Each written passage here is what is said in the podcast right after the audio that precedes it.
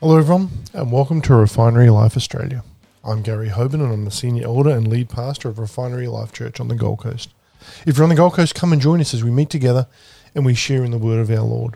We meet at 9:30 on Sundays at 23 TE Peters Drive, Broadbeach.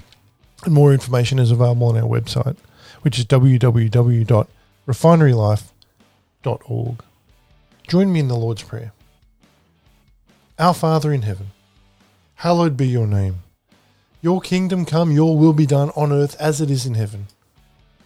Give us this day our daily bread, and forgive us our debts as we forgive our debtors. And do not lead us into temptation, but deliver us from the evil one. For yours is the kingdom, and the power, and the glory forever. Amen.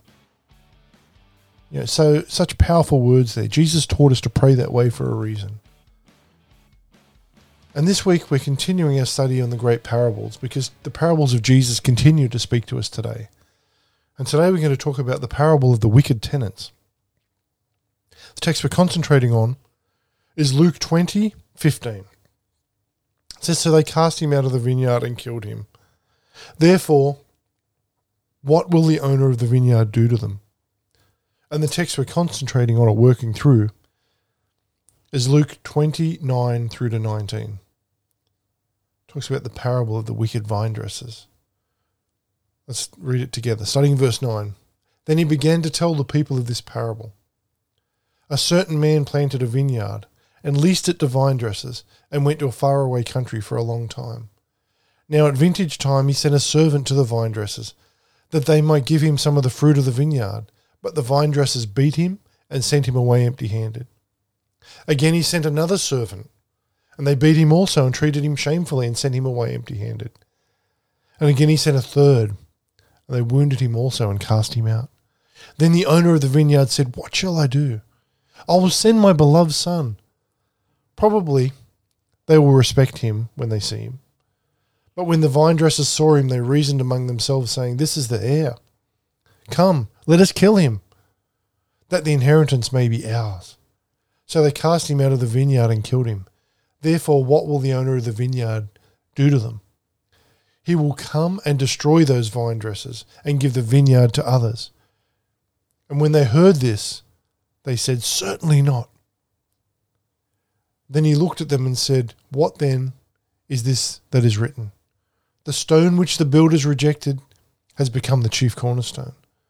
Whoever fail, falls on that stone will be broken, but whoever it falls, it will but grind him to powder. And the chief priests and the scribes in that very hour sought to lay hands on him. But they feared the people, for they knew he had spoken this parable against them. Today's parable is found in Matthew, Mark, and Luke. So it's obvious that the Holy Spirit had something he wanted the readers of the Bible to understand. God is a compassionate God. We need to know that.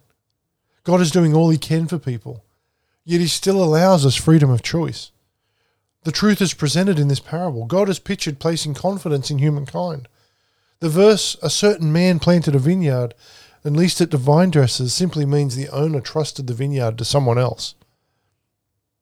God is pictured sending messengers. Three different messengers are mentioned.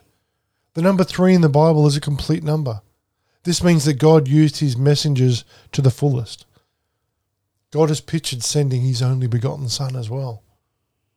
The most compassionate and loving event in all history is that of sending Jesus Christ, the Son of God, to seek and save the lost.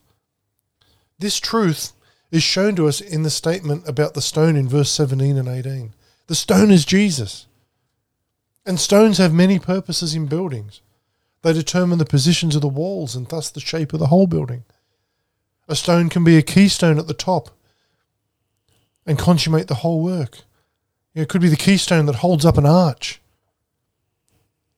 Or it can be the foundation stone which determines the strength and the durability of the building. Jesus is each of these to human life. And to reject God's plea is a tragedy.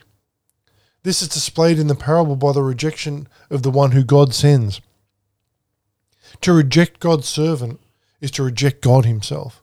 To reject God's Son is to be destroyed. We see this in the rejection of the stone. An example of, of that is a trap to snare an animal. We've all seen these sort of traps. We probably made them when we were kids. And the animal trips the trigger and a stone falls and, and the animal's crushed to death. Brings back memories of the Roadrunner cartoons. When people reject Jesus Christ, their choice brings about their doom. Another example is that of a blind person that stumbles and falls on a stone. This is the plea or the plight of those who are blind to the truth, with unbelief in their hearts or with false beliefs. They are spiritually blind and fall into hopeless despair. We've seen God's concern as we go through these parables and his continual efforts to reach us. We've also been warned of the tragic consequences of rejecting Jesus Christ.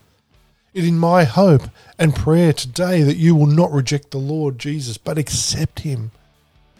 Let me encourage you to be diligent with your Bible study time as well. Because God has so much more for us than we can get from just going to church once or twice a week and hearing someone else talk about the word. When you spend time with God, your life will change in amazing ways because God is a redeemer. There's nothing that's too hard for him, and he can make you whole, spirit, soul, and body if you'll allow him to.